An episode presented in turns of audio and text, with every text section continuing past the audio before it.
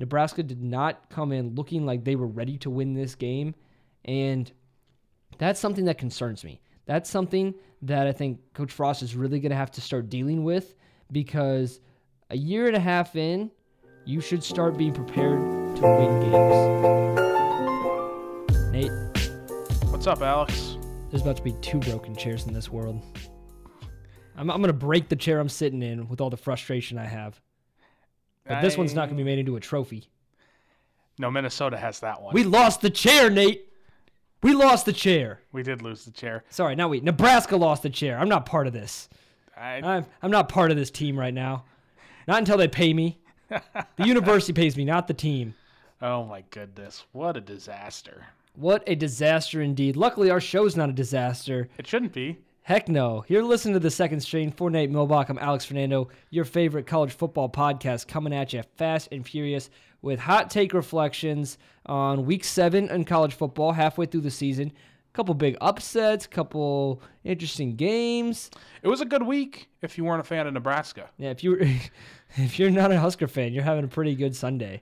If you are a Husker fan and you're listening to this, we're gonna knock it out right away, real quick and easy. Nate, let's get to it. What was your what was your analysis on the game? Rough, very rough. Nebraska ended up going up in Minneapolis, losing to Minnesota 34 to 7. We lost by 27, but it feels like we lost by 45. It feels just as bad as the Ohio State loss, honestly. Oh, this honestly it feels worse because Minnesota is not a team you expect to put a drubbing on you. Ohio State, you know, you don't want to lose by 41 at home on national television.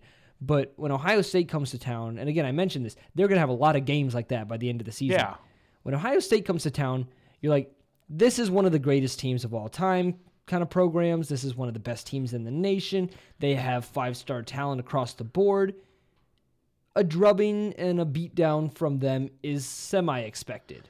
Minnesota's not that team. Minnesota beat us by more than I think they beat every other team on their schedule combined. combined. Yes. Yes, which is, did. is ridiculous. We looked worse than Purdue. We looked worse than South Dakota State. We looked worse than Georgia Southern. Nebraska looked worse than Illinois, who they've beaten. And honestly, it just starts at position groups where we just don't look good. Very depressing because I, I don't know what to do to fix this. What does Frost do to fix this?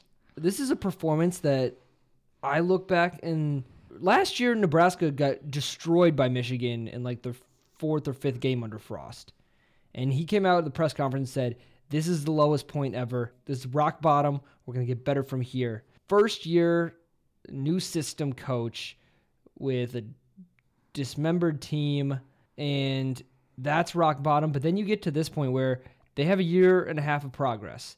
They have guys in positions who have been playing in the system now. They have talent that they've recruited now. And you go to a divisional conference foe who you put 50 plus on last year and you I mean nearly shut out because it was 34 to nothing. They gave us a garbage time touchdown and we're like, "Oh, thank God we go we go another game without being shut out." This is a game that I think Nebraska is going to look back uh, at the end of the season and be like, "Where is this team at?" See, that's that's the real problem. I don't know. A lot of defensive statistics, a lot of like team statistics suggests that we're better. And a lot of categories like DVOA, you know, offensive efficiency rating, we're actually above what we were last year. But in terms of like the visual, in terms of the eye test, we don't look better than last year. Nebraska, we look worse. Nebraska does not look like a better team than last year. And you mentioned the defense being better. We've been hyping the defense up. We've thought they were the strength of our team.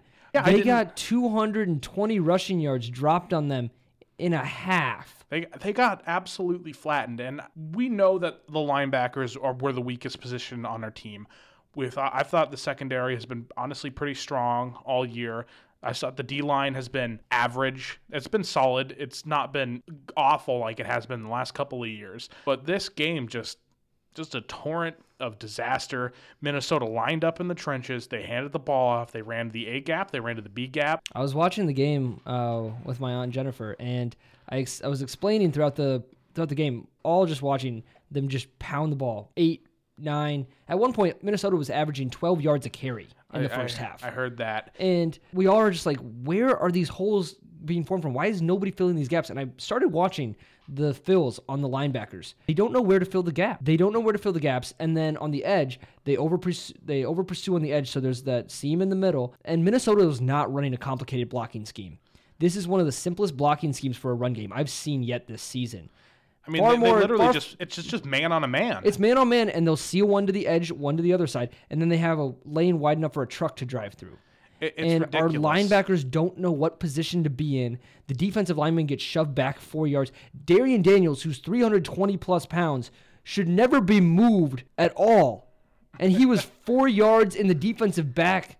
Like he was back by the linebackers two seconds after the snap on every single rushing play. I've thought Daniels has played a pretty solid season for us so far. I have he- as well. He he he looked real bad. The Davis twins were bad. I, our linebackers in general, general were just absolutely awful. Alex Davis is a complete liability on the outside. Love Mohamed Barry. Dude puts 100% effort into it.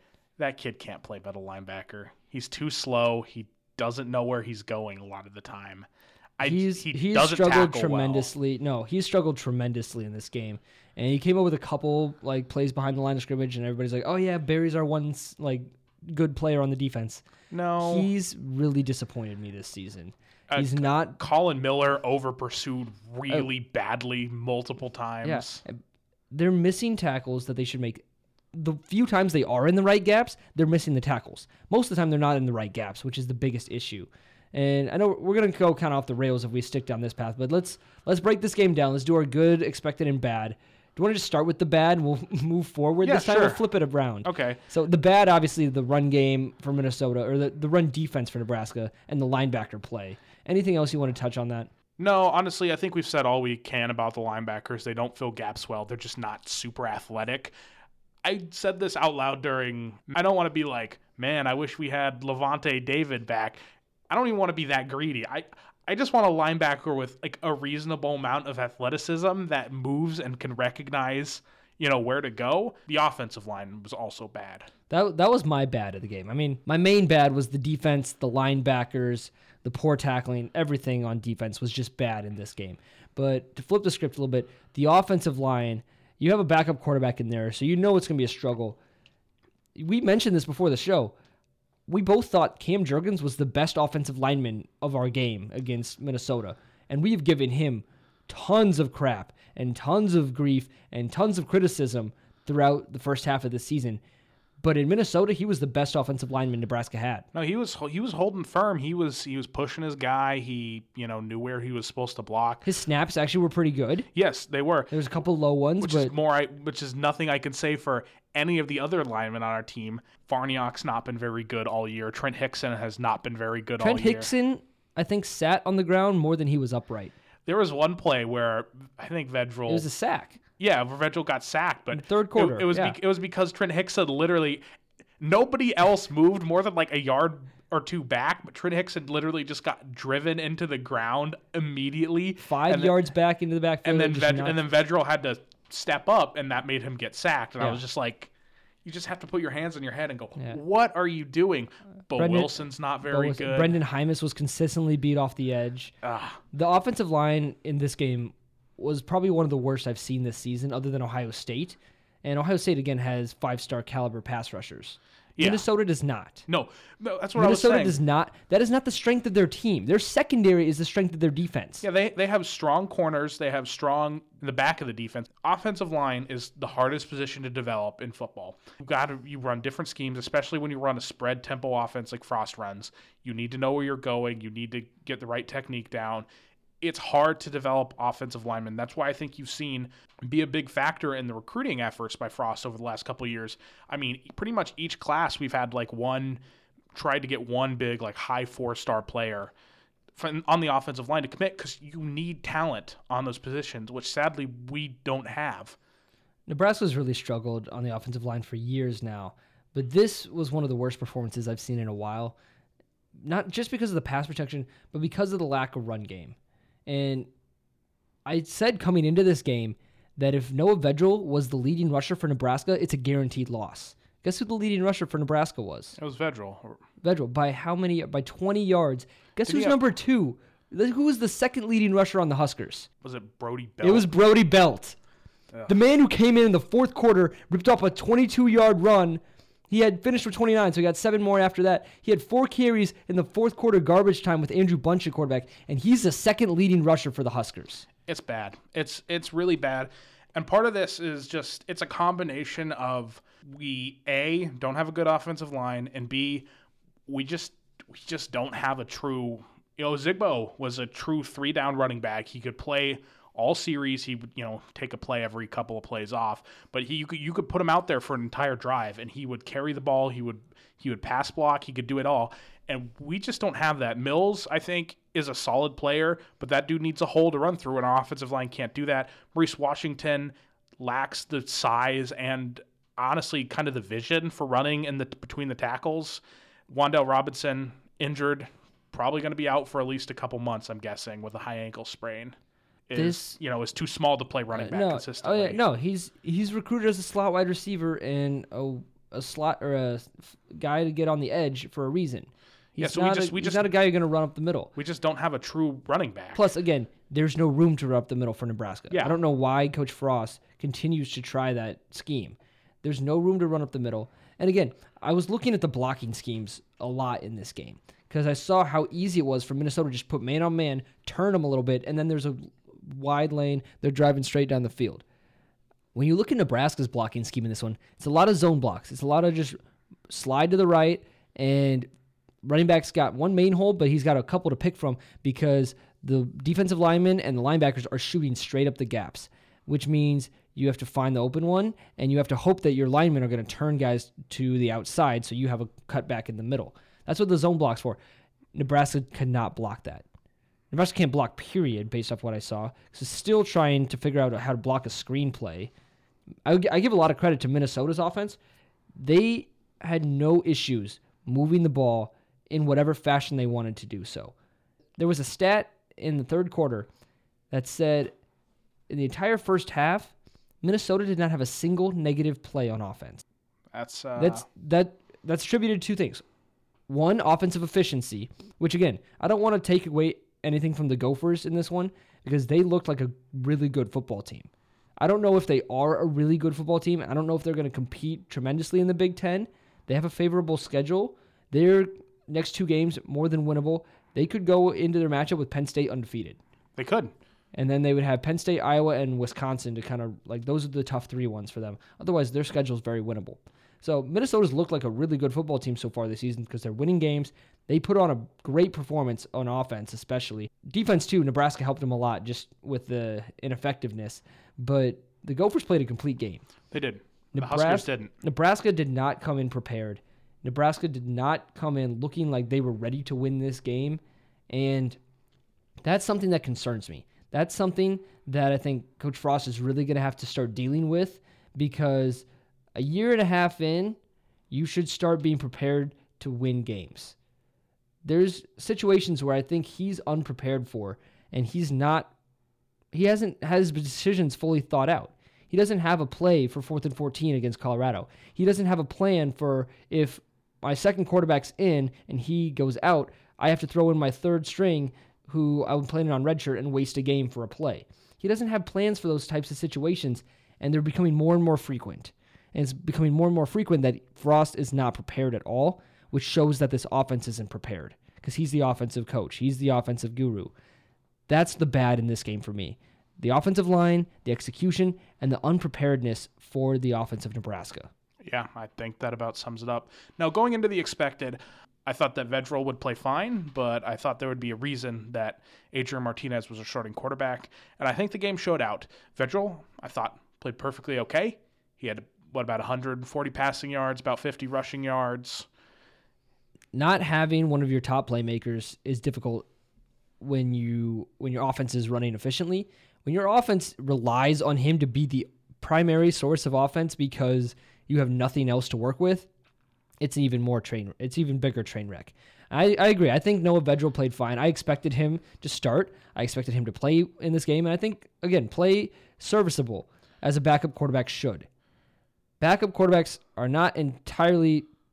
I mean, they're brought in to win the game because obviously the whole team mentality is to win the game, but you don't have a backup quarterback as your primary offensive weapon. Yeah. I mentioned before, if Noah Vedral was going to be the leading rusher for Nebraska, Nebraska was going to lose this game. They needed the ground attack to help. They needed the wide receivers to help out. There were some drop passes in this game. The offense is not built to help out whoever's behind center. Well, which I is why coming into the season, everybody was so focused on Adrian Martinez. They're giving him all this Heisman hype. He doesn't have weapons, and he hasn't looked great himself. On the side note of that, he hasn't had help by the offensive line. There's a lot of drop passes. The two main receivers, J.D. Spielman and Wan'Dale Robinson, they've been banged up, and they're also oftentimes double covered because one of them is always off the field with injury, or if they're both on the field, they don't have time to get the ball to them. So if one of them's on the field, you can double it, and you don't have to worry about him ever again. Vedral, I thought played fine, but I think it's pretty clear why Adrian Martinez is a starter. There were several times in that game when Vedral just has a tenth or just a quarter less pocket presence than Martinez has had, and that led to a sack, that led to a bad throw. And I would said Adrian would have thrown that away. Adrian would have gotten out of that. He he would be aware of the guy coming around. And I think that makes it clear that Adrian is the starter. He is going to be the starter moving forward. I think he is better than Vedral. I agree, and I I've never said that I think Vedral should be starting over Adrian. I just think it's a different type of offense when he's in there, and that's something that I saw. That's that was kind of my expected for the game is Vedral would be the guy. Vedral would take the snaps. Vedral needed help, and he didn't get the help. That's a big part of why Nebraska lost. And you, I mean, again, he was our leading rusher partly because he scrambled so much. You're right. Doesn't have quite as much pocket presence. He isn't able to step up and stay in the pocket as long as Adrian is. He isn't able to survey downfield. Again, Minnesota's secondary is the strength of their defense, so there wasn't a lot to throw to anyway, and there wasn't a lot of time with how poor the offensive line was, which is what we talked about. Nate, we're going to move forward. If there's any good you can take out of this game for Nebraska, what is the good category for you? there's not much. Honestly, there's individual moments. Cam Jurgens, I honestly didn't notice any bad snaps. Maybe there were a couple. There's a there's a few low ones, but overall not bad. no, he played well. I thought Kade Warner came in and he caught a couple of good passes from the backup quarterbacks from both Bunch and Vedral, and I thought, hey, that guy should be on the field more. I I truly think that. Uh, is that it? That might be it for me. That might be Actually. I'm gonna say there's no good for me in this one, which is which is odd because I'm I'm a big optimist. I always look for a positive situation coming out of this. This is my new low point for Nebraska right now. Not that Minnesota is a bad team, because again, they played very well, and I don't want to take any credit for, discredit from them. Nebraska was not prepared at all for a game like this. That's what frightens me more moving forward as a Husker fan and a college football fan that wants to see Nebraska back into like the top ranks but this team did not look ready to play this game. If you're walking into a stadium and you know in your heart you're like, yeah, this this just isn't going to be our day. We're just not ready to go. That's a terrible mentality. And I don't I'm not saying these guys have that mentality, but the actions and the way they play on the field looks like they do. And this is a team against Minnesota you should be able to have confidence against. You should be able to in Ohio State, you can walk into that stadium and be like, yeah, this is going to be a rough one, boys. We want to fight. We want to make it close. But to not be competitive against Minnesota, it's rough. that's that's a very unprepared football team, in my opinion. I'm, I'm it not is. I'm not giving any good credit to this game. This was a bad game for Nebraska. Um, No, it completely was 100%. I do not blame you. I had two very minor points, Yeah, and I- that's that's about it for me too. So, hey, listen, got to move on and move up. We got two weeks to prepare for Indiana. I'm sure we'll have more to say about Indiana next week, but it's two more weeks. Got to get healthy. yeah, good good opportunity for Nebraska to rest, recover, and really work on those simple things. Because, like we said, we got we got Indiana, Purdue, Maryland. Got to win two out of three. Those are winnable games. All three, all three are All completely three are winnable winnable. games. We're going to chalk up Wisconsin as a loss. Iowa feels like a loss too. That's at the very distant future. Yeah. but it's got to make two out of three. That's our goal. We got to get to six and six. Got to get to a bowl. Stay strong, Husker fans. Stay strong. Long way to go, but rest easy. I'm gonna forget about this one. I'm not, I'm still upset. I'm just gonna forget about it. I've I've already moved past it. It's all right. Good for you. I'm still working on it. There were a lot of other good games that happened. There this last were. week. So I, I want to start off with the one that kind of shook up everything. That's that's kind of the big one early in the morning. South Carolina knocking off Georgia in Athens in double overtime. Nate. Is this a big shakeup? I mean, Georgia's one of the college football playoff contenders, one of the big contenders in the East. They still are. They, st- they still are. Honestly, Florida lost. So honestly, I think this loss in the grand scheme of things means almost nothing. If Georgia is going to compete, they need to win the rest of their games. They were going to need to win the rest of their games, whether they won this one or not anyway. I think they've shown themselves to be probably the weakest of all the playoff contenders so far. I think they've looked kind of iffy all year, in all honesty.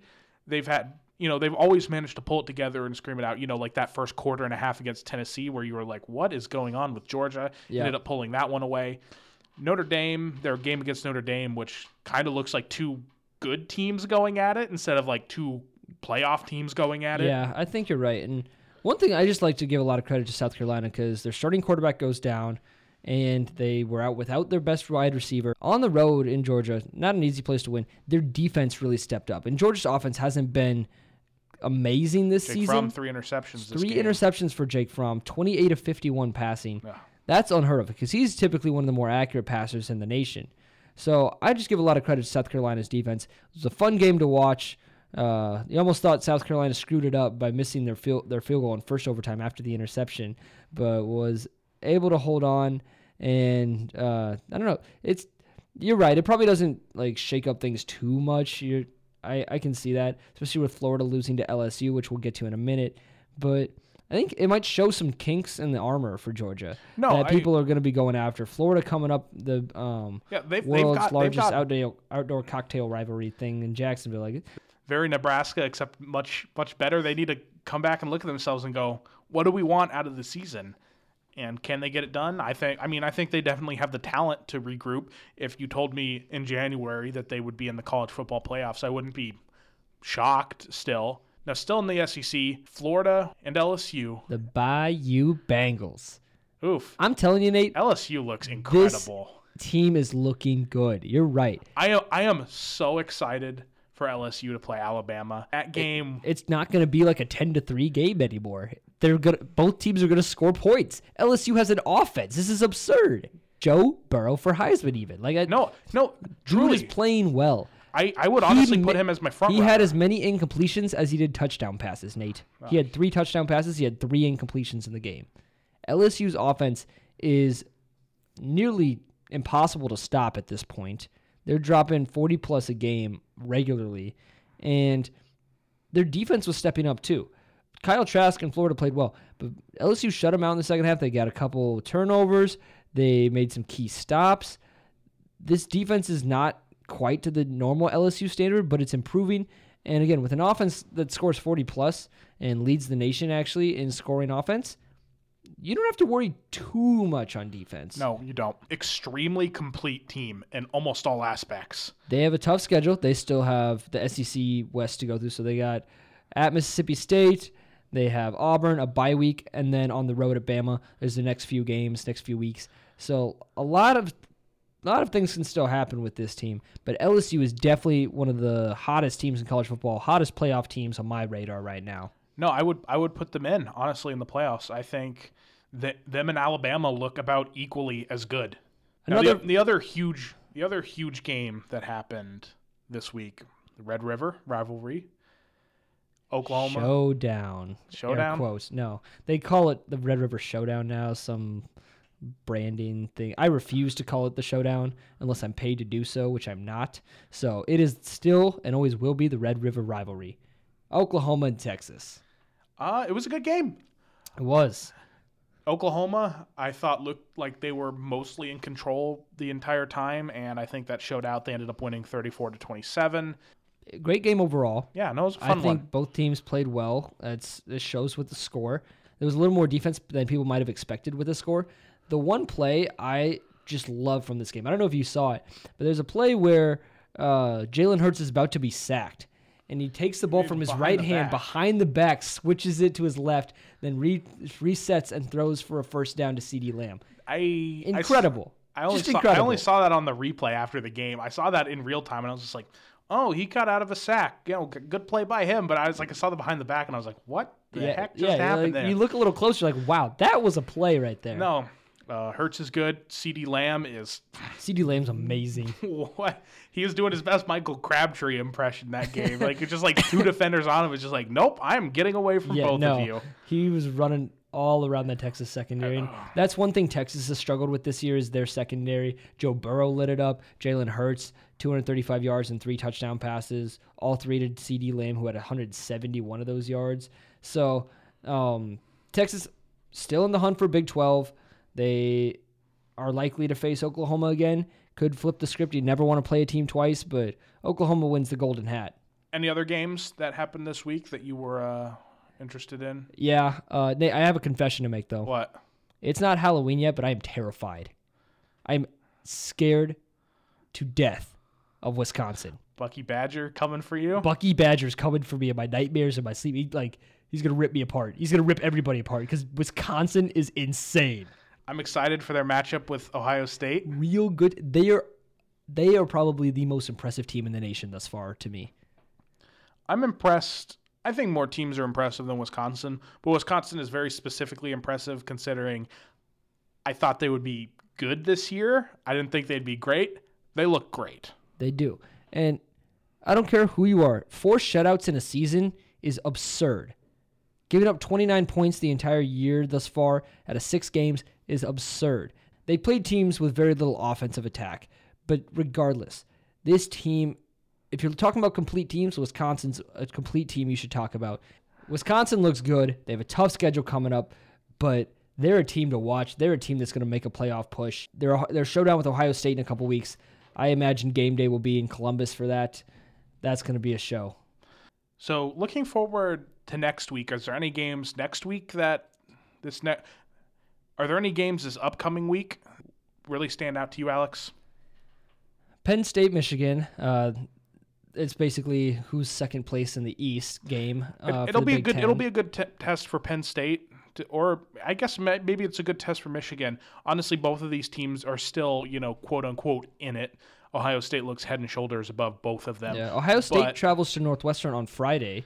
That'll be. It should be it should be fine for them. Northwestern again, tough defense. Ohio State's dealt with that, but th- those are always kind of those sneaky games. Those like lower tier Big Ten teams that Ohio State travels to, they never seem to walk out with a good victory, um, even sometimes a loss.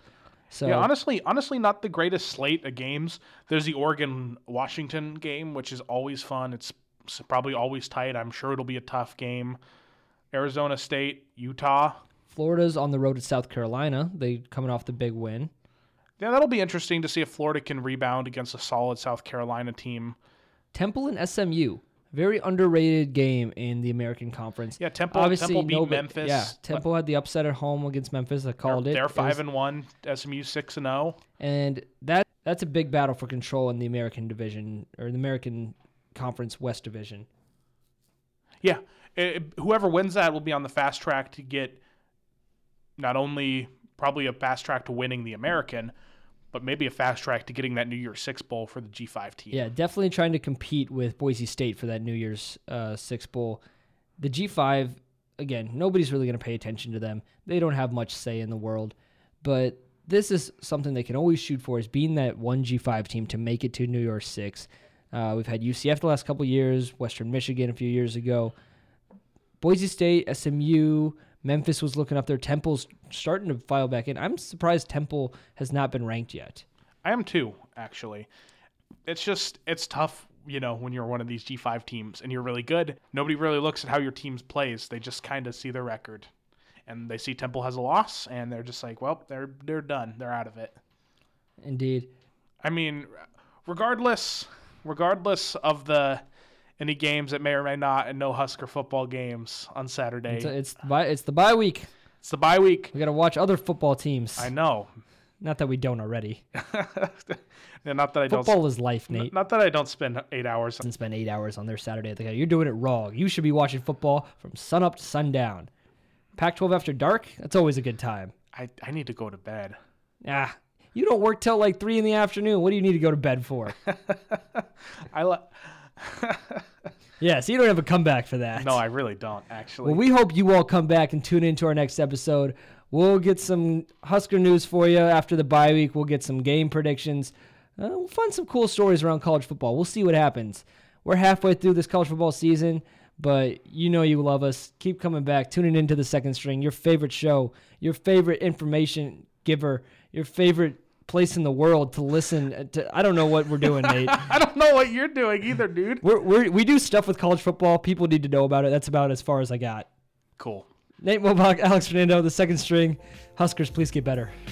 Go Big Red? Question mark. Uh, definitely, maybe two question mark.